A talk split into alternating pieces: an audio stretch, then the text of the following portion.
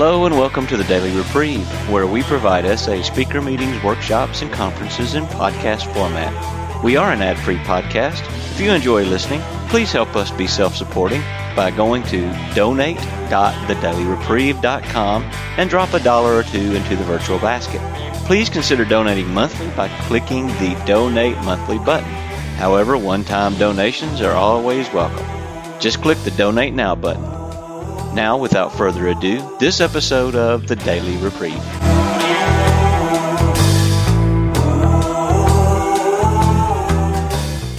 Hi, everyone.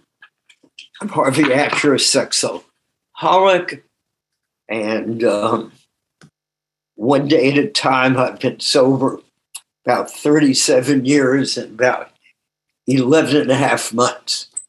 It's getting real close one day at a time another birthday.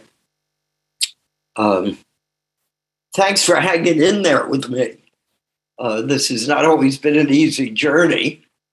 Uh, I tend to try to talk about and do things that you don't as easily get the usual way.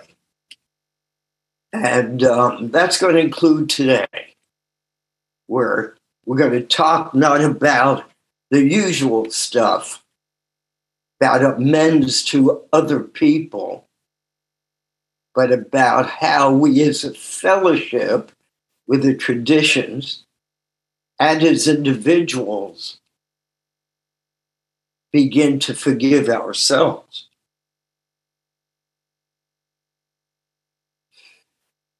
So I got to be very, very blunt at first. This is not an SA meeting. This is a workshop from Harvey's view of combining the steps of the tradition and seeing how it's coordinated. I say that because tradition 8 and nine can step on a lot of toes. That's it's about organization. So I want to just clarify whatever comes up today is my opinion. I totally accept our sobriety definition. Mine happens to be stricter, but it, I accept it. But we're going to bring all this in to the eighth, ninth step and the eighth and ninth tradition. By the way, we have a man who just had 25 years sobriety, came on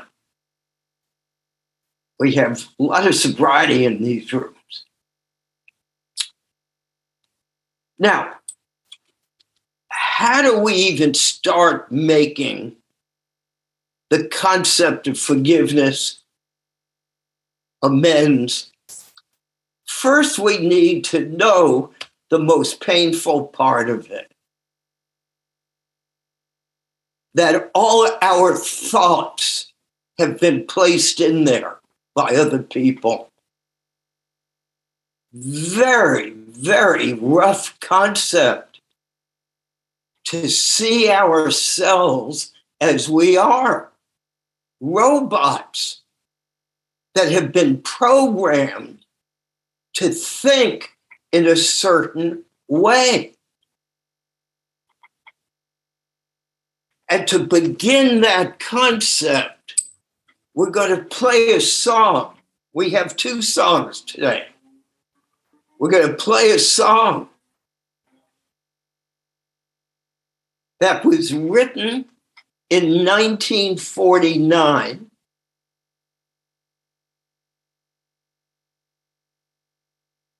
about being carefully taught. And Daniel, can you play that for us.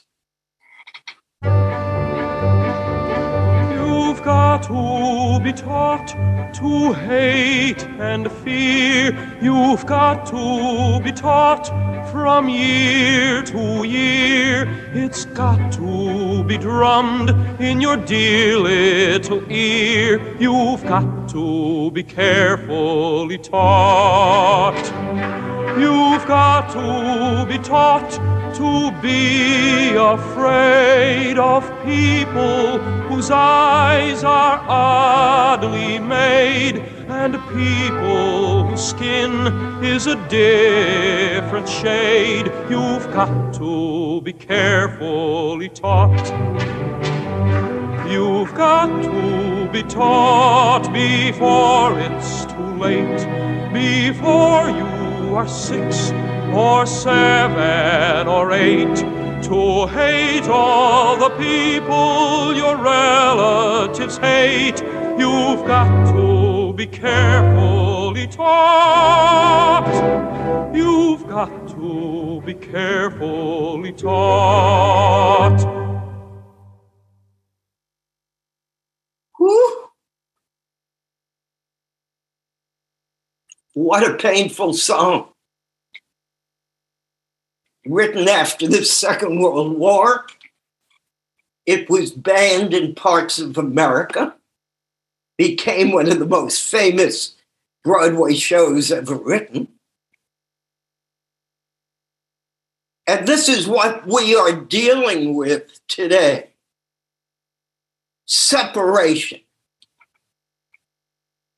How did we begin step one in tradition one? with a concept of unity.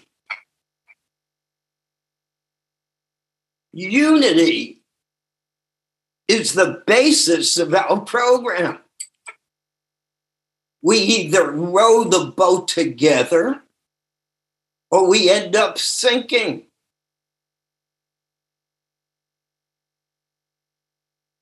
Unity is the substance what do I mean? Well, if a worm did not make a hole in the ground to aerate the roots of the trees, the trees couldn't grow, which produces leaves, which produce oxygen and food. So we are as connected to that worm as to anything else. But we are carefully taught. It's usually by age two or three that we are separate. The words before two and three, we don't know the word mine, my, yours. This has been carefully taught separation.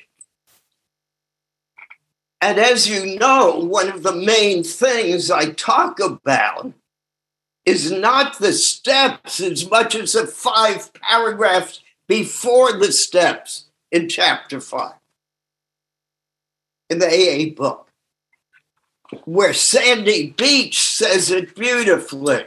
Said it beautifully. This program is not about learning new things, it's about unlearning old things. And our book says we had to let go of old ideas. And what is the old idea? That I'm a creep that I'm a sinner, that I'll go to hell for the thoughts and the behavior I've had. Those old ideas are so stamped in that there's no way to erase them.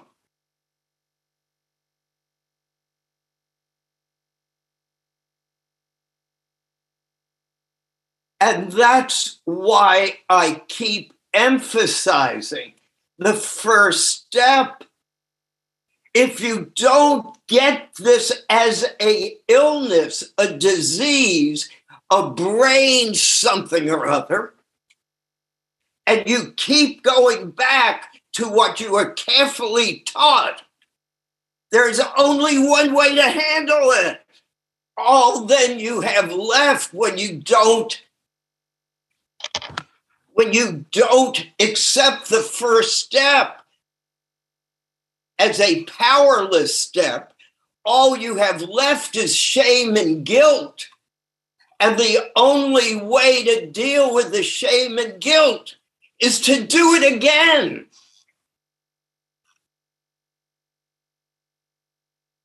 The fear, shame, guilt model does not work for an addict.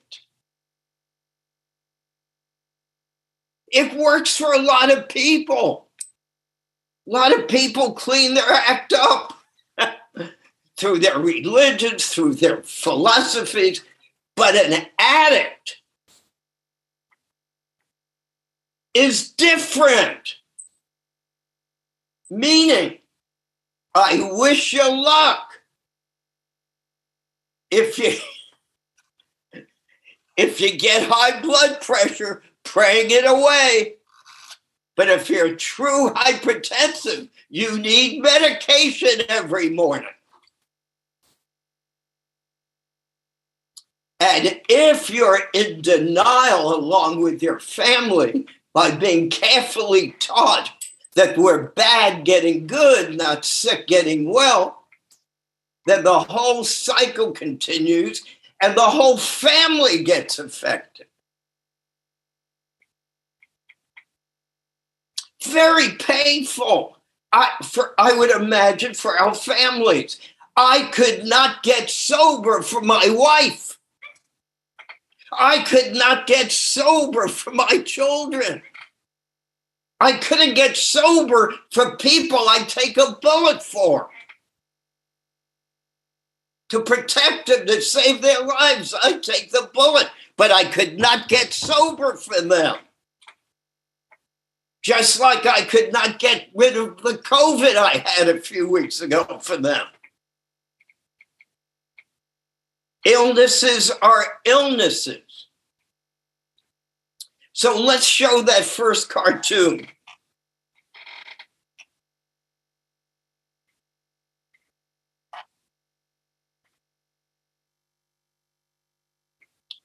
Can you read what it says on the bottom or something? Why should I have to make amends? is isn't it enough that I suffer the guilt?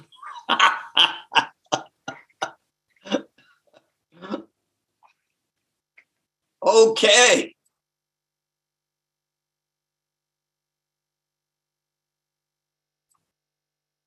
We rather be in shame and guilt than admit we're sick and we're not like normal men and women.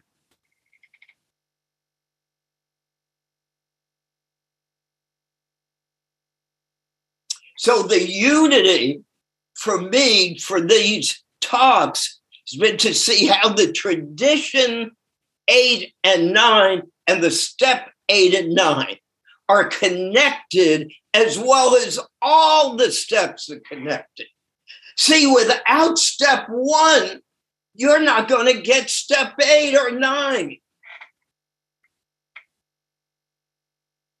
Because you're going to keep fighting it rather than surrendering.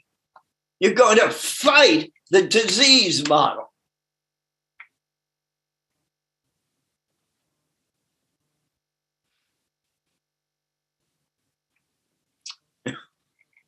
I might as well be talking to that wall than to try to convince you all that you are sick getting well, not bad getting good. And let me tell you, you keep doing it your way. I'm going to keep doing it my way.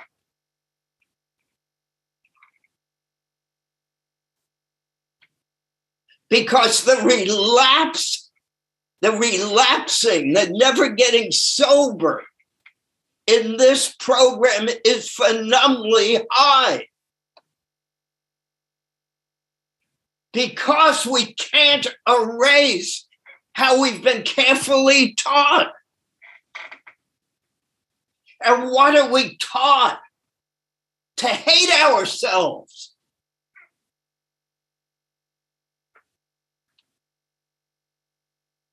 Now, how do I fit tradition eight and nine into all of this?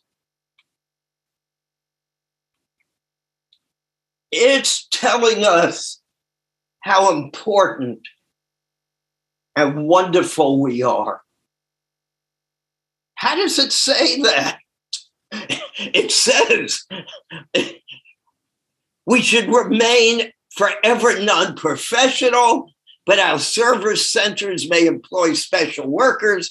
And then it says AA as such ought never be organized, but we create service boards and committees directly responsible to those they serve. They serve us. We don't serve them.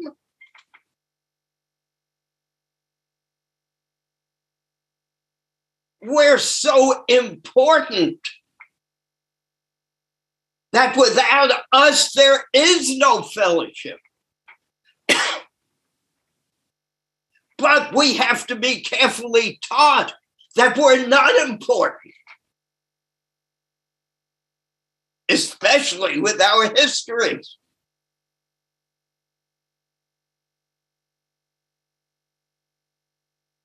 So, not only do we have to make amends to ourselves, but the fellowship needs amends to each other. To think we could be told what to do. No, these are all suggestions. No one can be kicked out of SA. You could act inappropriate and maybe ask, be asked to leave a meeting if you're acting inappropriate, but you could go down to the next street to another meeting.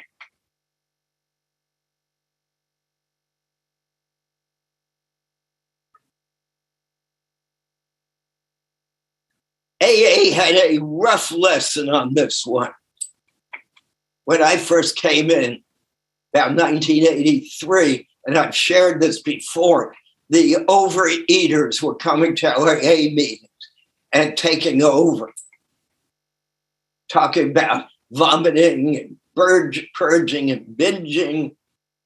And the general office sent out all this stuff saying what we could speak about and what we can't speak about and the arguments and the screaming that went on in meetings. And after about a year, the meetings were exactly as they were before they ever wrote. Because these are suggestions.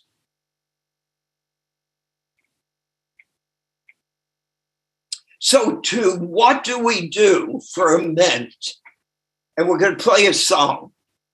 But the song was so meaningful because of my sponsor. Whenever I'd say I'm sorry about something, my sponsor said, never say you're sorry. Everyone already knows you're sorry, son of a gun. You don't have to remind them you're sorry. They already know you're sorry, son of a gun. he would say, You say, I was wrong and ask your forgiveness. Is there something I could do to change? So we're going to play this song now about being sorry.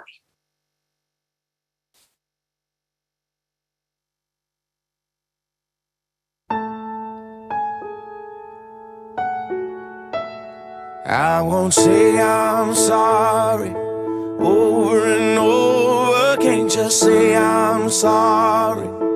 I've gotta show you I won't do it again.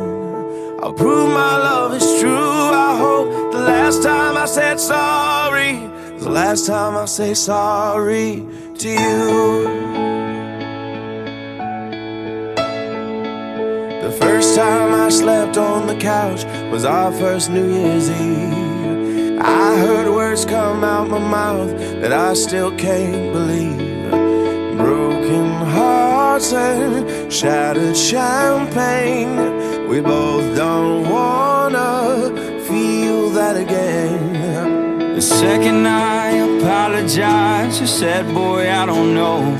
I said it cause I meant it, but you still wouldn't let it go. So I swallow my pride, see it from your side. I promise I'll do the best I can do. I won't say I'm sorry over and over. Can't just say I'm sorry.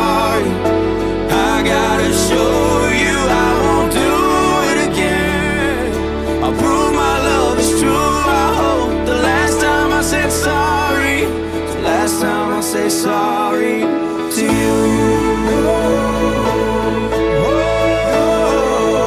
To you. The last time I said sorry, the last time I say sorry. If I could build a perfect world, I'd only make you smile. I'd hang the stars, the sun and moon outside this room, but I. I'll never be perfect, though I'm gonna try. Oh, I'm gonna do better. I swear that I won't Say I'm sorry over and over. Can't just say I'm sorry.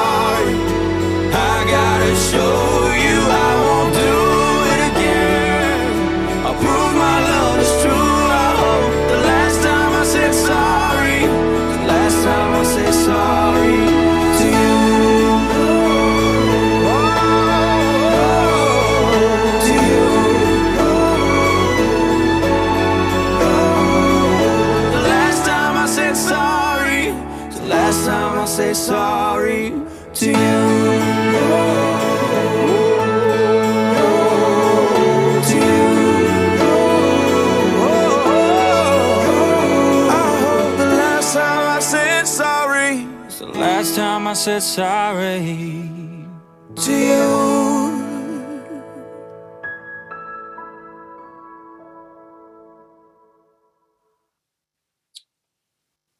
By the way, I get caught in all kinds of stuff.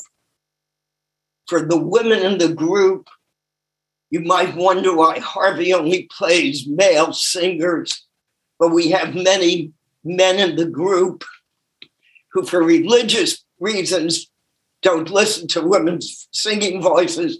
We have other people can't see women. We have trouble seeing men. I can't see women or men. So I've just had to learn what, had to hide my eyes and do. And I was proud of you, you all. You took care. Videos are difficult at times. It just is. But what they said and this crap about full disclosures, saying I'm sorry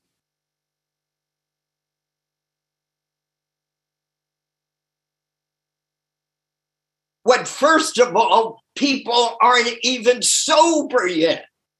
They're saying they're sorry, in quotes, doing an eighth and ninth when they're still fantasizing every evening and day, when their endorphins are wild.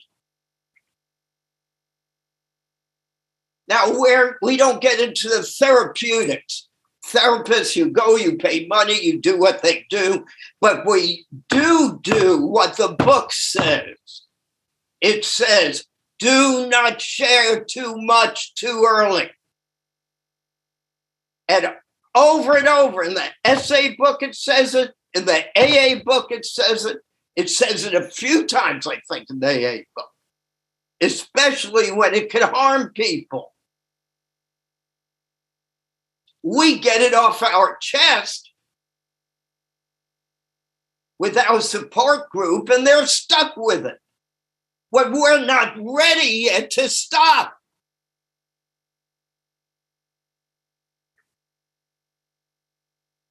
And in the song where he says, just do it.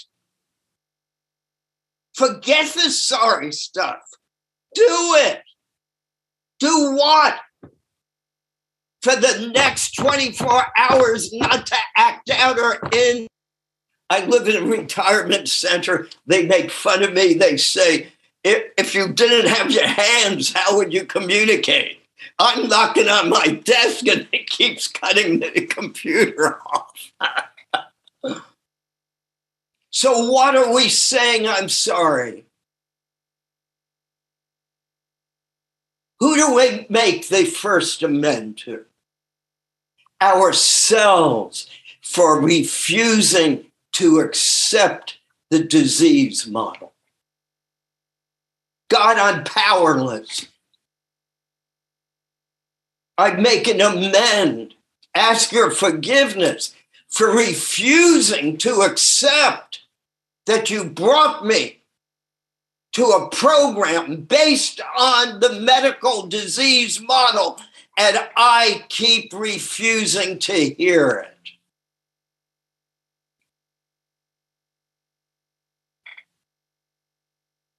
You got to be carefully taught. What I've learned is there is no way I could teach this to you. Only you could make that surrender. It does not mean throwing away the baby with the bathwater. You don't have to let go of many of the ideas you've been taught.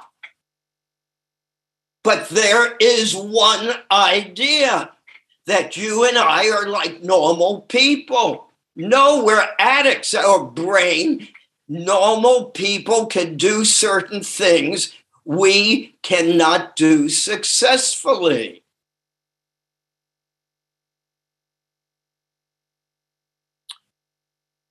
And the religious model of fear of being punished for what we've done let me tell you, fear is our second biggest drug.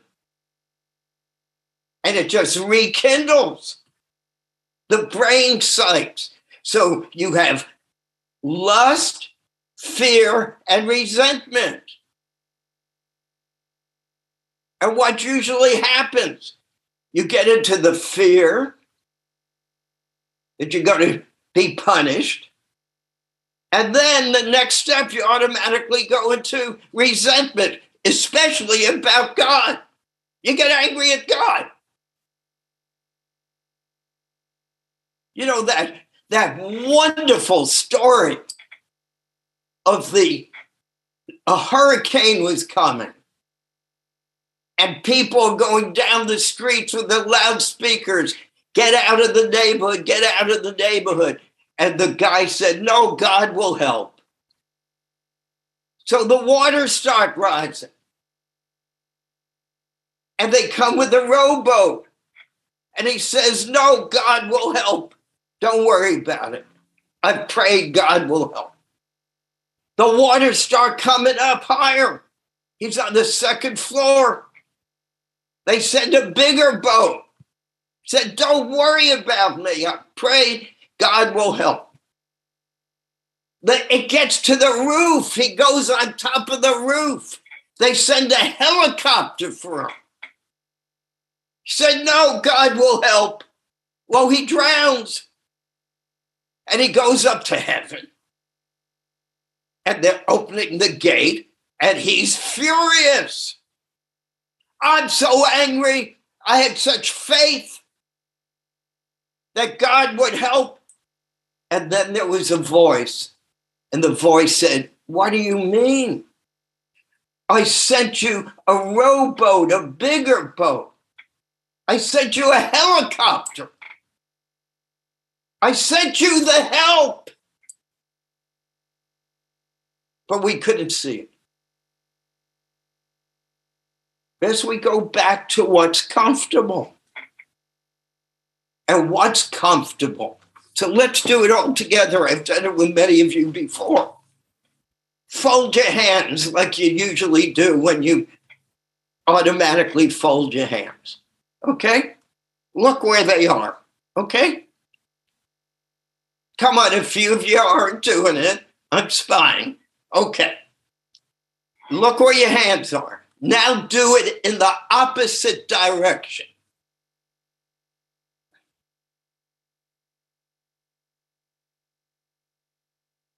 It feels awful. You can't wait to get back to your other way. It feels awful. That's what we're doing here. We're pulling away your comfort zone. But you know what? If you do it in reverse long enough, the other way gets uncomfortable. So now I recoil from it like a hot flame the old way. The thoughts still come. I'll have those thoughts till the day I die.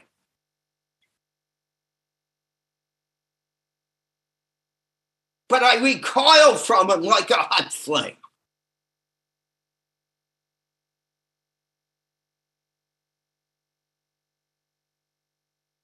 So our amends to ourselves is from a vision for you.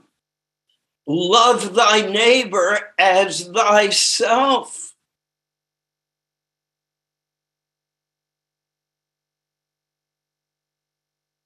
How do we love us?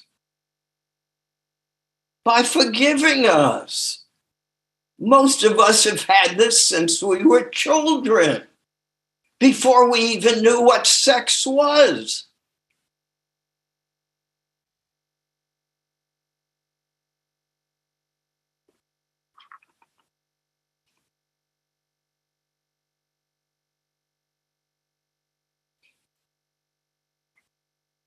So, and as an SA, as a fellowship as a whole, the amend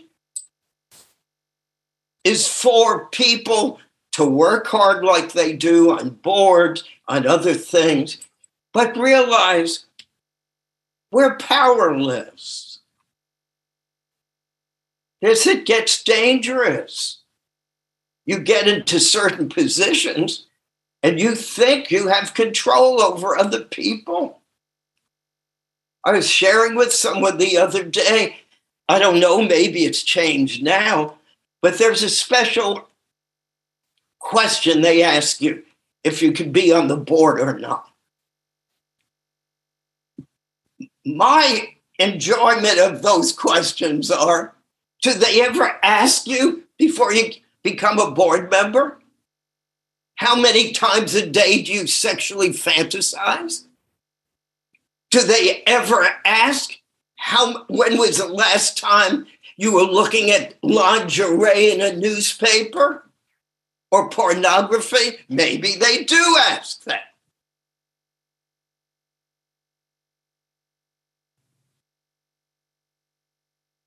If you're going to ask one question, also ask other questions. And the person I shared with was kind of surprised when I shared with him some of the experiences that we've had with people on the boards. This were all a bunch of recovering drunks.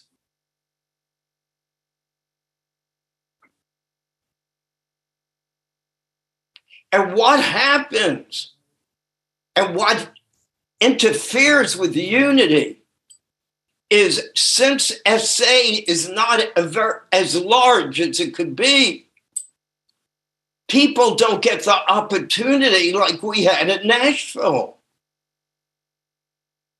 where we had, let's say, in just a small area, three meetings a day, and some of those meetings had to break into three meetings. You don't know what the heck they're saying or doing in the third meeting. How do I know that? Because I had to control every meeting when we started. I'd have to go, there were one meeting and then two and then three and then four. Had to go seven times a week to make sure everything was A-OK done by the book. Then they started to have two meetings a day. And I tried getting to those to shape them up. And eventually, the meetings got so large that they'd be in two or three sections. And I finally said, God, I got the message. And then I knew who was running the show.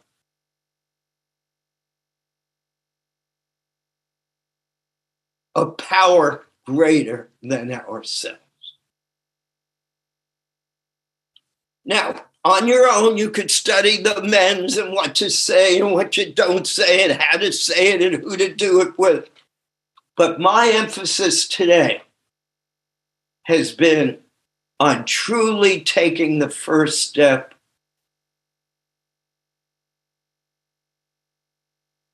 truly taking the first step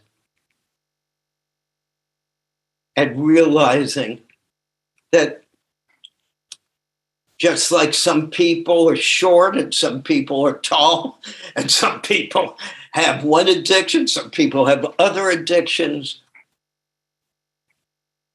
that we did not make us be this way. So the problem for us is not why did the donkey get in the ditch but how to get the donkey out. And the truest amend you could make, in my opinion, for yourselves, to yourselves, is stop having sexual fantasies. They're poison for us. We are allergic to the unreal. We're so allergic to the unreal that it becomes so real in our head that we start acting out and getting into trouble.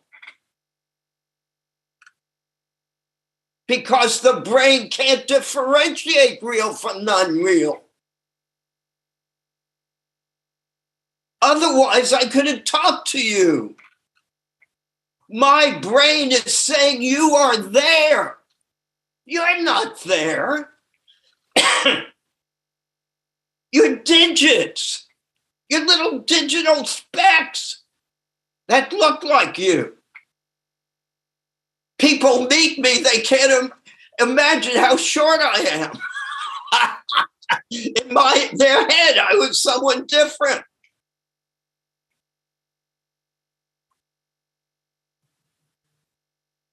I cannot stop the first thought.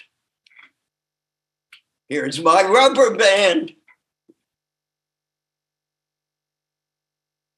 But I do I have the tools today from the SA book, from the AA book, from you all to block that first photograph to turn into a moving picture, a cinema, which then produces the endorphins, which get us on the circle once again.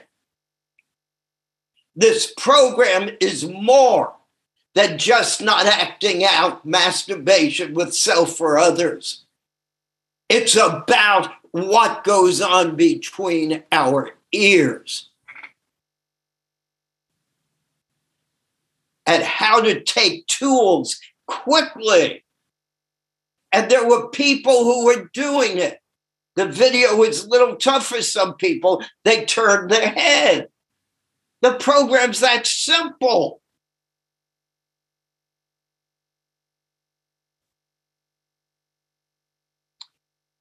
So we're going to talk for, uh, ask questions for the next 18 minutes, then close, and then have about 25 minutes more for those who are staying up late or aren't living way across the other side of the big ocean.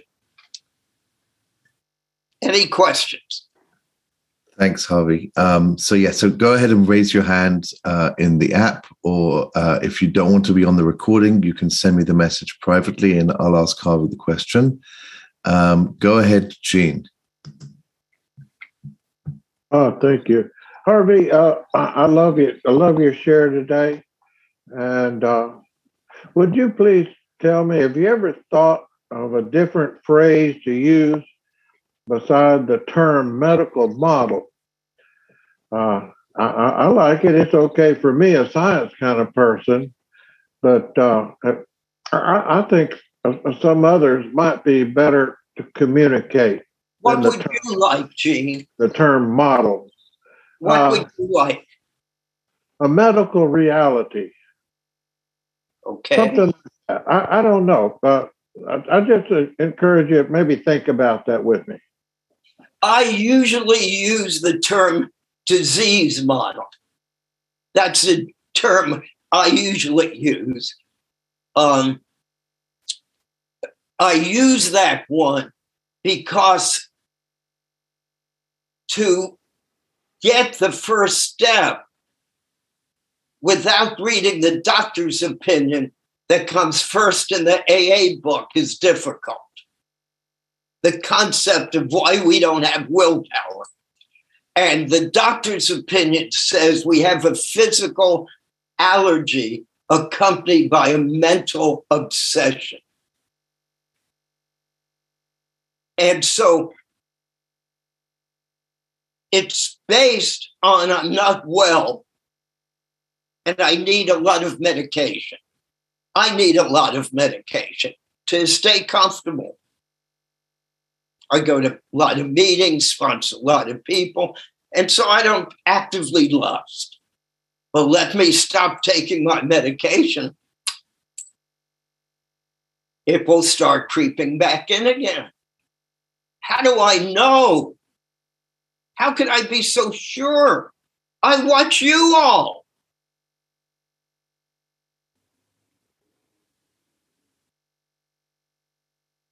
People keep trying to control and enjoy sexual thoughts. I wish you well. I haven't seen where it's successful. It eventually bites you on the backside. And if you don't act out, you get so crazy anyway.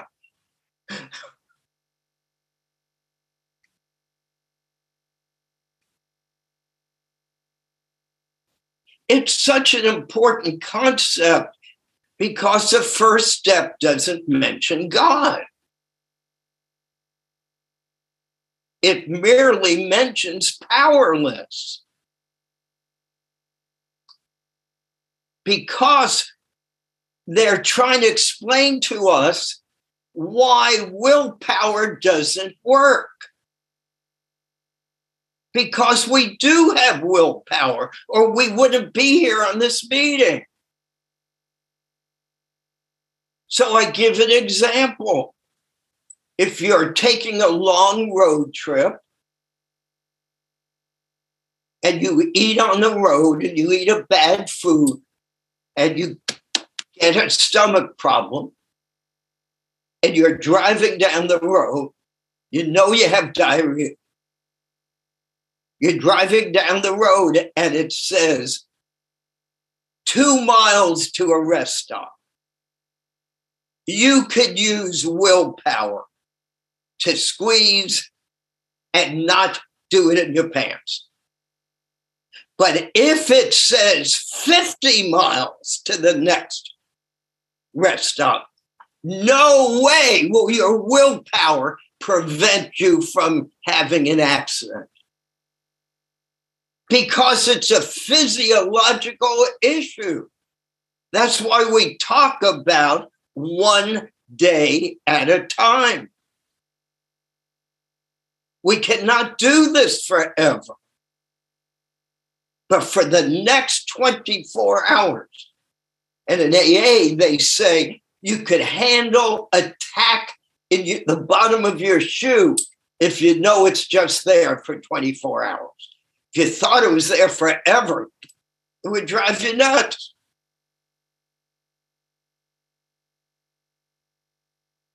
Now, it's also a problem in SA. The book starts with the addiction model. the beginning of the SA book. It talks about withdrawal and tolerance. It's the classic addiction model. But as the book goes on, it tends to get much more religious. And we cater to people who already come in tremendously steeped in their being carefully taught. You sit at an AA meeting versus an SA meeting. It's like being from Mars to Venus. The language and the laughter and the stuff that comes out. Not SA.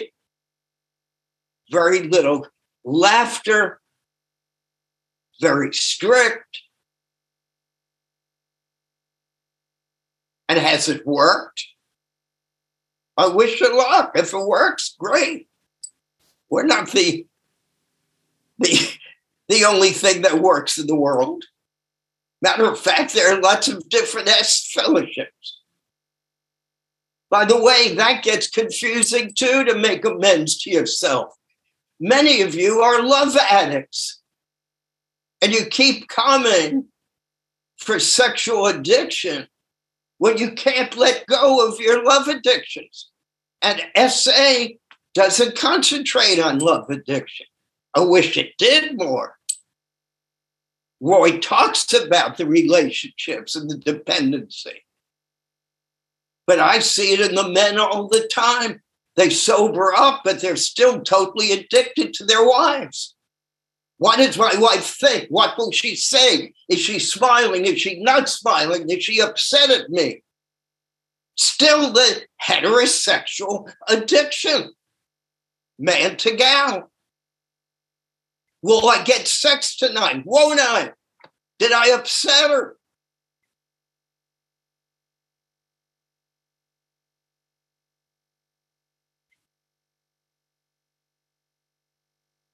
What do we talk about in this program?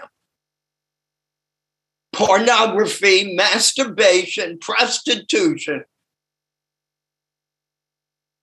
You hear very little about how people stay drunk in their marital bed.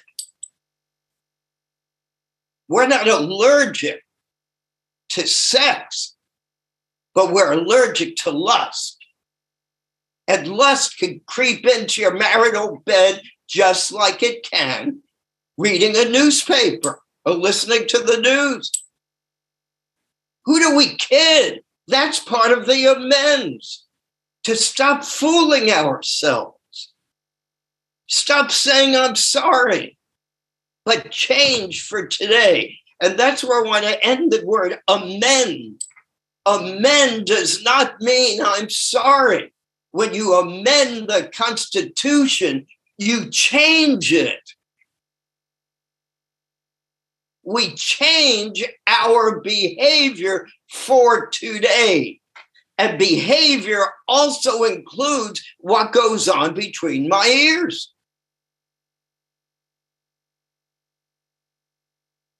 And Roy, over and over again, uses two terms separately usually one right after another. Lust and sexually acting out. Two totally different things. But the sexually acting out usually always comes from the lust, from the sexual thoughts, which we're powerless over. So without tools, without medication, you just repeat the cycle over and over again.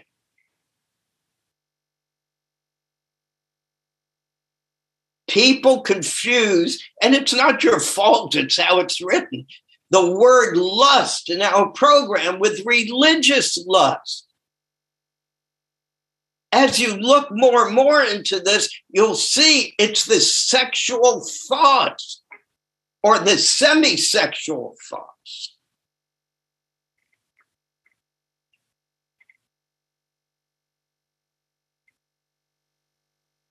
Next question. Uh, go ahead, Dov. Oh, okay. Thanks, thanks, Daniel. Thanks a lot, Harvey. Um, I, I had to suffer some of the consequences of my acting out, but a lot of the consequences of my acting out, I didn't. I see other people seem to suffer a lot more consequences. I, I got away with a lot, so to speak. Um, and I got into a conversation with someone today, and I'm wondering what you think about this. It seems to me that my disease, you talked about the disease model, seems to me that my disease has rel- it's relevant to punishment for my um, that my wife or society maybe or whoever might uh, might do you know to me might want to give to me for my behavior but not to my consequences but not to the consequences of my behavior. There are some consequences like not being trusted. That's something that's just a reality whether it's a disease or not you know that that's not relevant to to the natural consequences. But to things like punishments it is relevant to that. Could you talk about that or what your feelings on that are? Thanks. Um,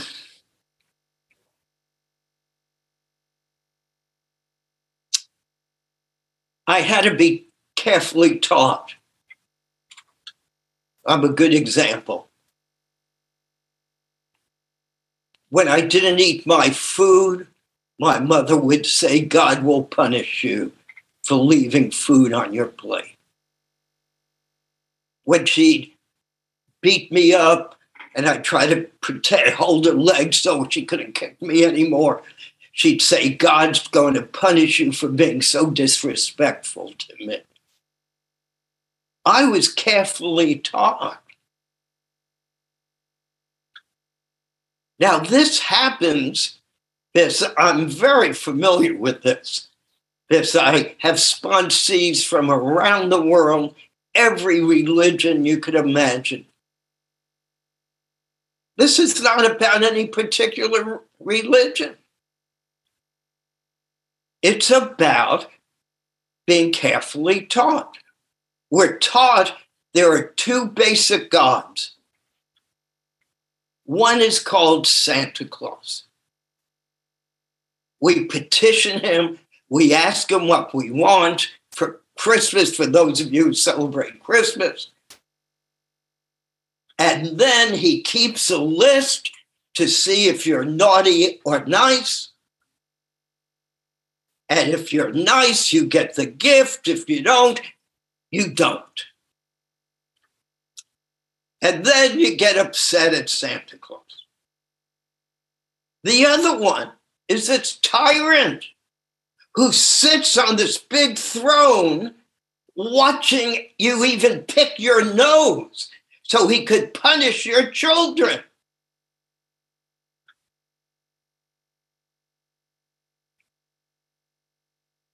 In our program, we have been given a different name in, our tradition, saying a loving God. Now, for those of you who are interested in language, if you look up the derivation of the English word Lord, L O R D, it comes from a very special word that means the merciful, all loving, compassionate God. But over thousands of years, from one language to another, went from Hebrew to Greek to Latin to English, we get a word Lord.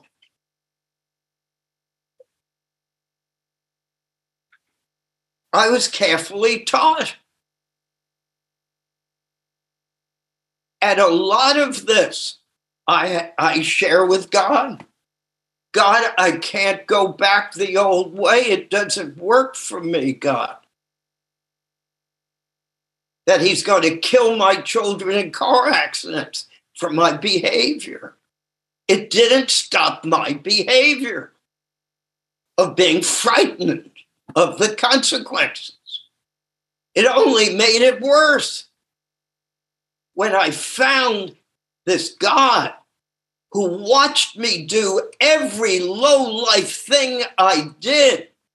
There's probably nothing you've done that I haven't done twice.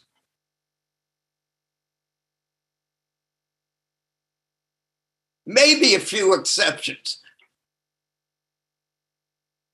He watched me do every one of them and loved me so much he brought me to AA and SA. What more do I want? You talk about grace. What more do I want? I, I'll tell you what most of you all want.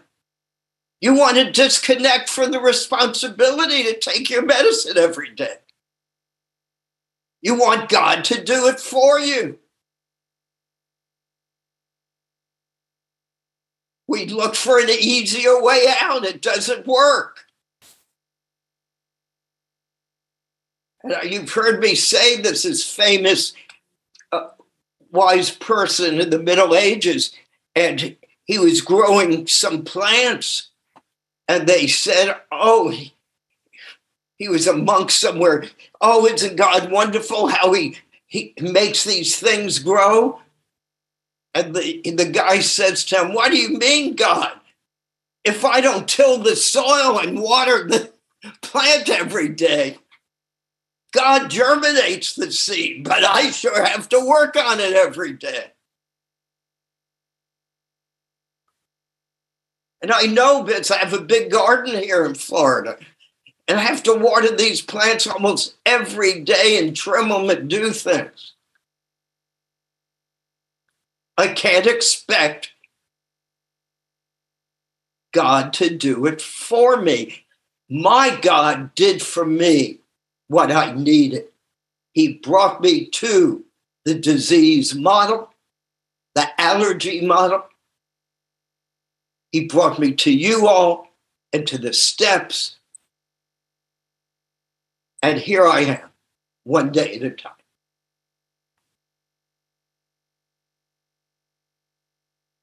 Okay, let's close, and those who want to stay longer, I'll be here another 25 minutes. Usually I could stay till four, but something else uh, happened. You want me to make a prayer? Yes, please. The serenity prayer. God, grant me the serenity to accept the things I cannot change, the courage to change the things I can, and the wisdom to know the difference. Your will, not mine, be done. Okay, so we have a few questions, a few hands up, and a couple of questions in the chat. Go ahead, John D. John H, sorry.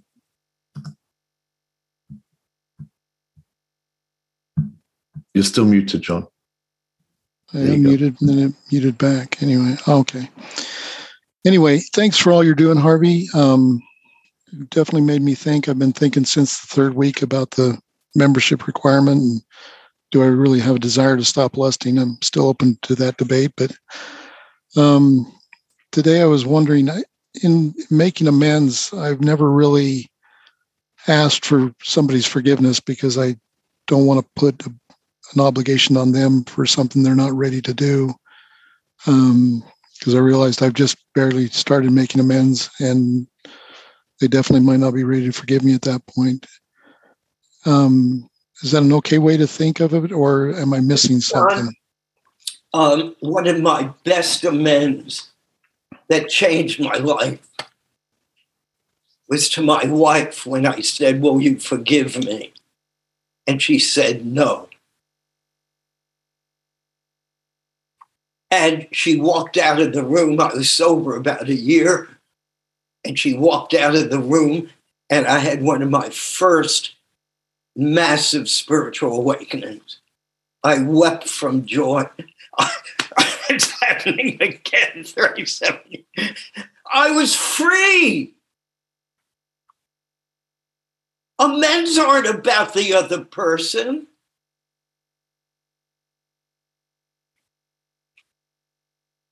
Amends are for me not for them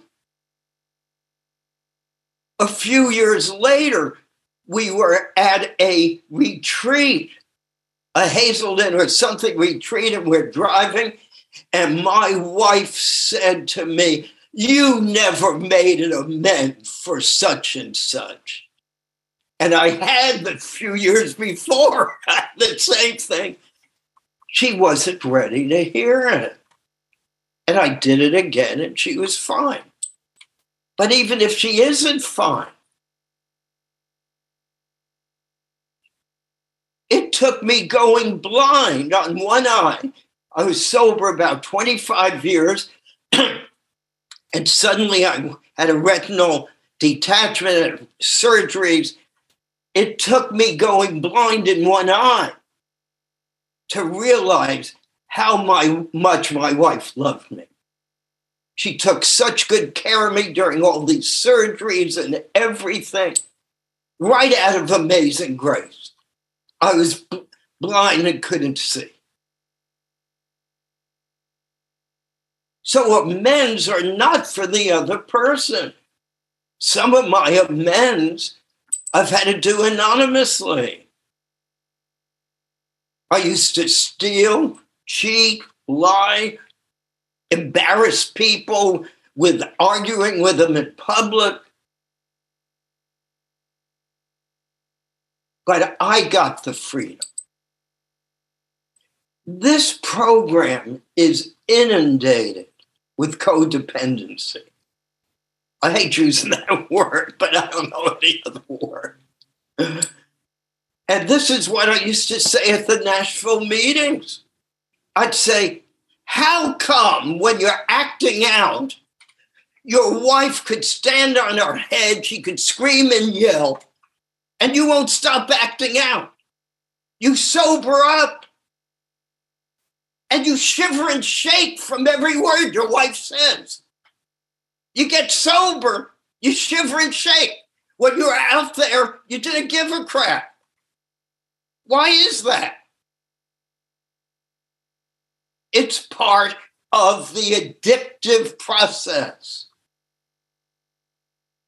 that Roy talks about in a lot of his writings.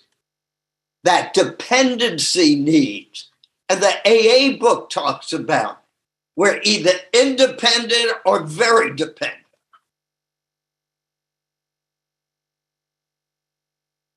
Now, this program, I hate to tell you, is not about sex or lust. It's about comfort. If you don't get comfortable, you must default back to your old ways. So, what we're talking about isn't her comfort, it's your comfort. And how do you get comfortable? You get sober. You listen to your sponsor. You surrender one day at a time. And somehow this stuff takes care of itself. And if you ask me how it works, I don't know how it works. It just works.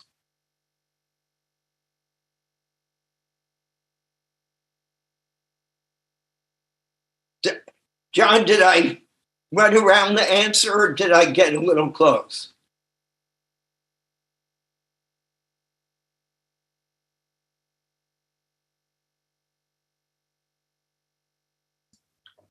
Sorry, I was having connection issues, but let's hope that we did. Um, Esty, you want to ask a question? Um, yes. Um, so I'm Esty, I'm a sexaholic. Um, so first of all, thank you so much for all the service you do. Um, I really struggle to hold like the two ideas of step one and step eight at one time. So I work really hard on my step one and came to a place where I really I can't understand you. I'm sorry. I can't hear what you're saying well. Can I be heard now? Yes, speak slowly. Okay. Um, sorry about that. So I really struggle to hold the two ideas of step one and step eight at once. Um, so I came to a place of having a strong step one and really believing that I'm powerless and I can be hurt.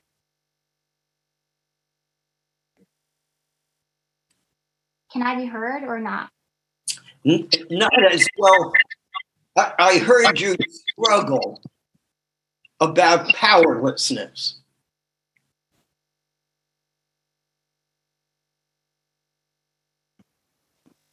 I'm gonna try again.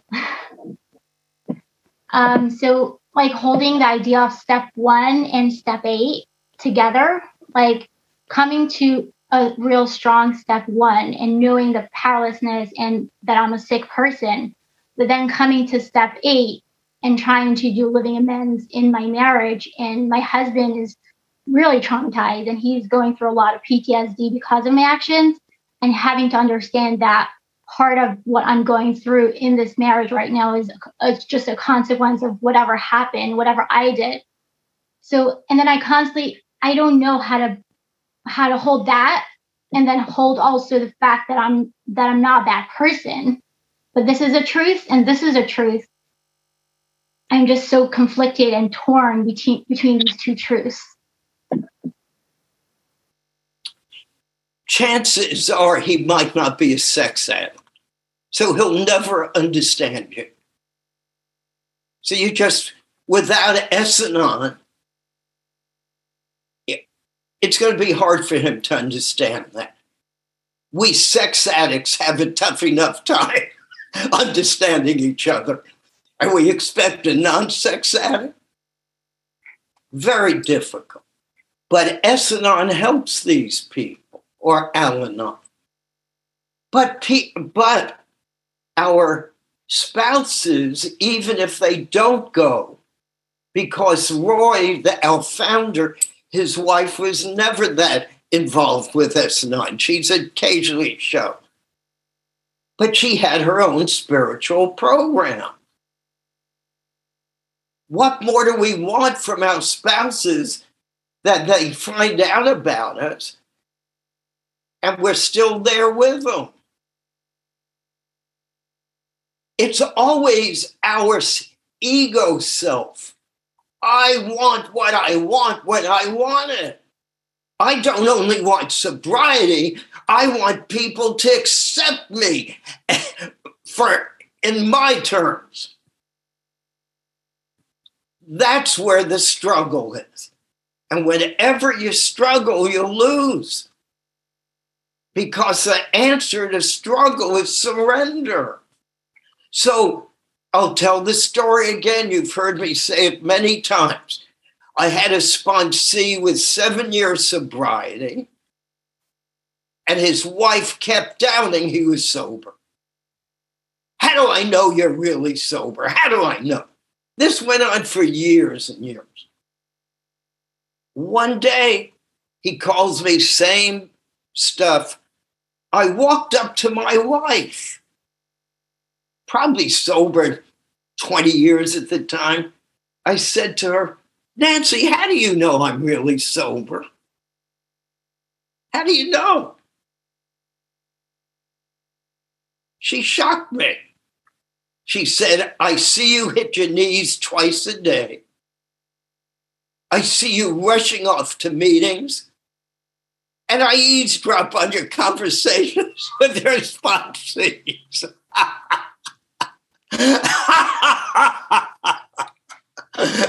Go figure it out. But how does she really know?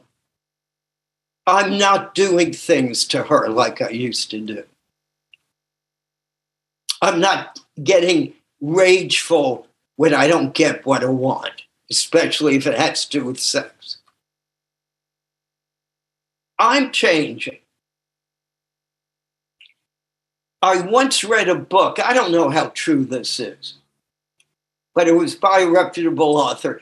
He said, Our spouses get sicker later than we do, but they're about six months behind us in recovery.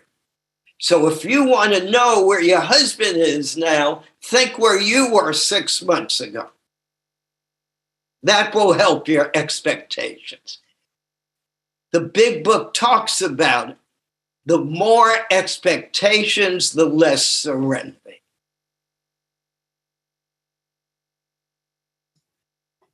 Harvey, she was. and I want to add this because people don't like when I say it. My job is not to convince my wife I'm well. My job is to keep convincing her I'm sick, still sick. How can I explain the type of life we have if I'm so well? I pick up calls all the time. I don't watch certain TV shows that she wants to watch.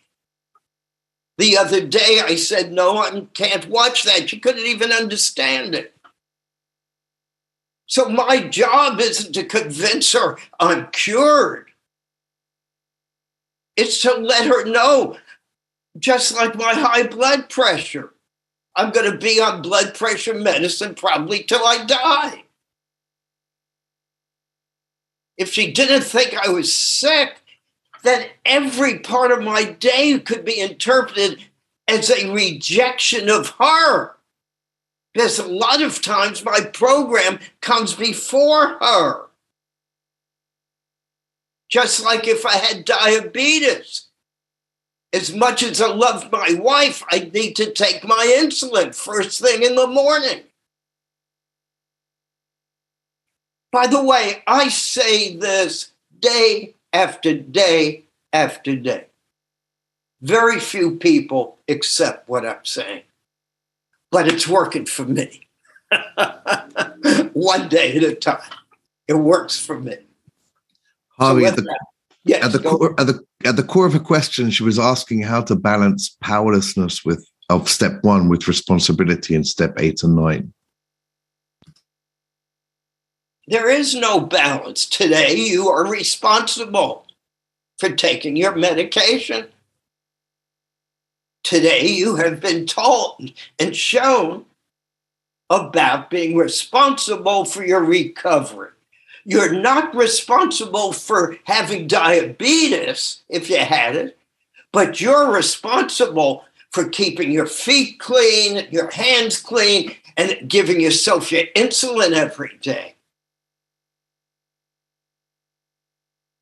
The disease model helps us take responsibility for our recovery. But no, you're going to hear something different here. Every meeting, almost everyone says, Oh, I'm sober from the grace of God. I'm sober from the grace of God. Takes total responsibility off of them. God's grace, He brought me to the program. But man, do I need to take my medication.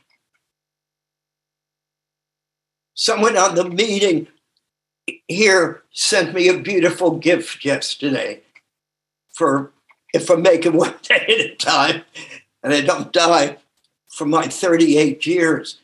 The poor guy, I must have talked his ear off about recovery. every minute of my day. SA is not part of my life, it is my life. Without it, I can't have wife or family or religion or God. I could think I have it, but if I'm drunk, I can't have anything. I've proven it.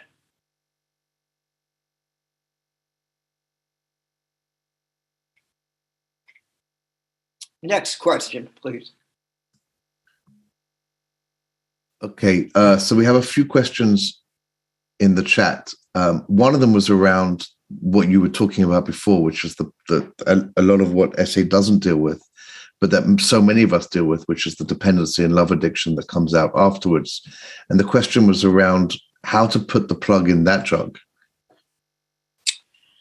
Yes. Um, many of my sponsees need SA, but I also have them read the first few chapters of the SLAA book.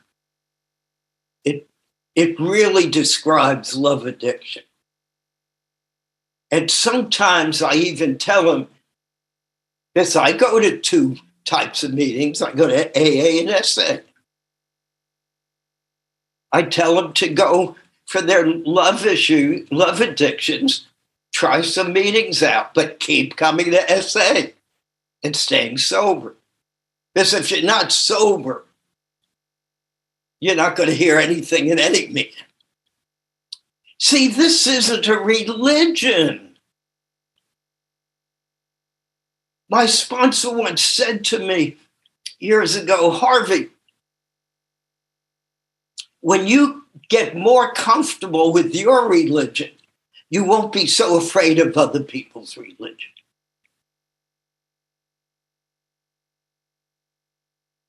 This is what happens. We get afraid of other types of things. Whatever helps people.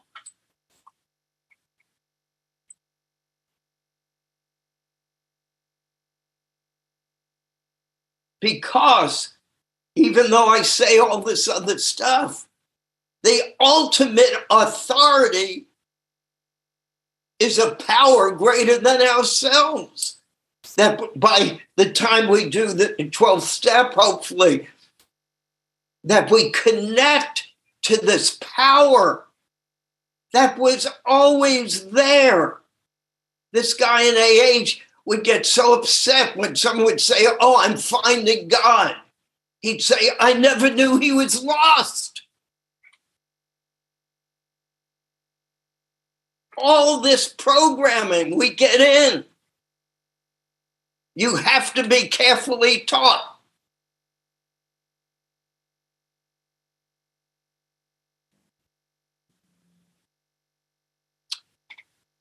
Oh, one more question, please.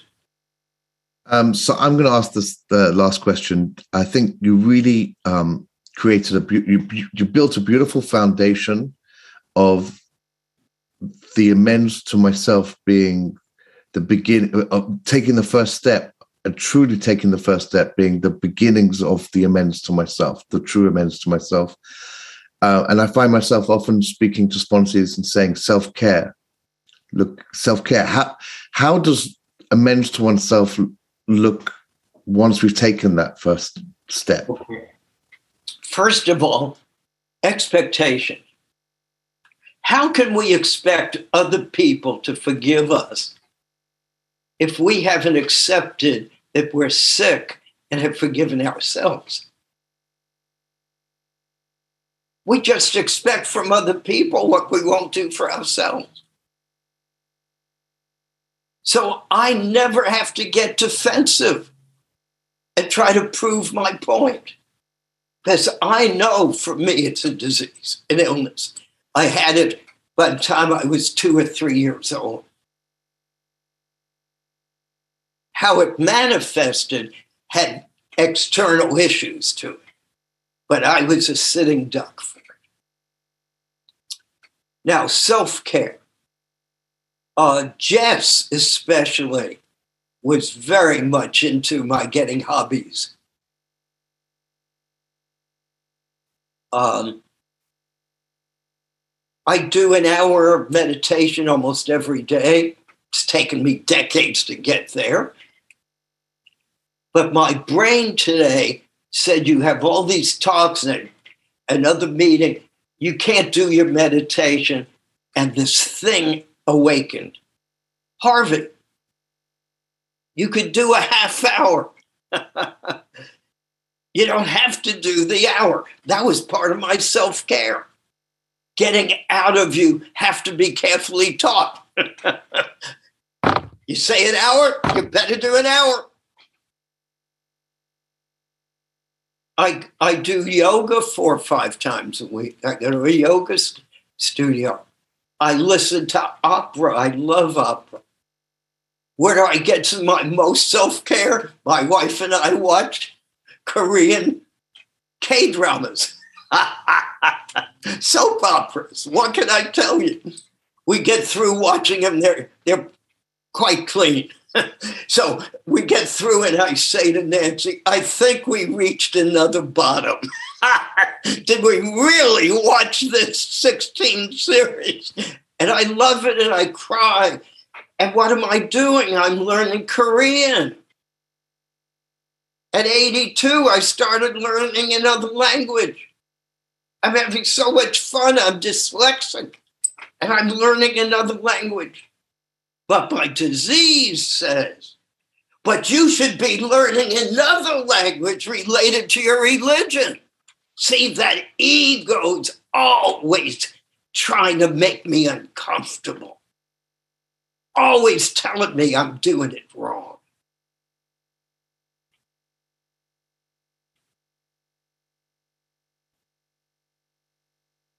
And today I know it's my ego,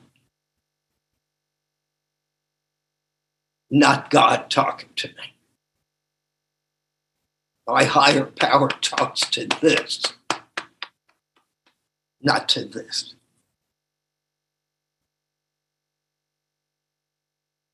Okay, you you all have been such a group. You know, you hang in there. It's late for many of you, and uh, it's been a joy. Really been a joy. We'll have next week will be the tenth step, and then we'll do the eleventh, and then we'll conclude with the twelfth. Traditions and steps. Bye, everyone. I would like to thank you for listening to this episode of the Daily Reprieve, the best source for experience, strength, and hope for SA members. Please subscribe to this podcast to be alerted of new episodes. Please show your support by donating to the Daily Reprieve by going to donate.thedailyreprieve.com and choosing either monthly donations or a one time donation by clicking Donate Now. Thank you for listening and stay tuned for the next episode of The Daily Reprieve.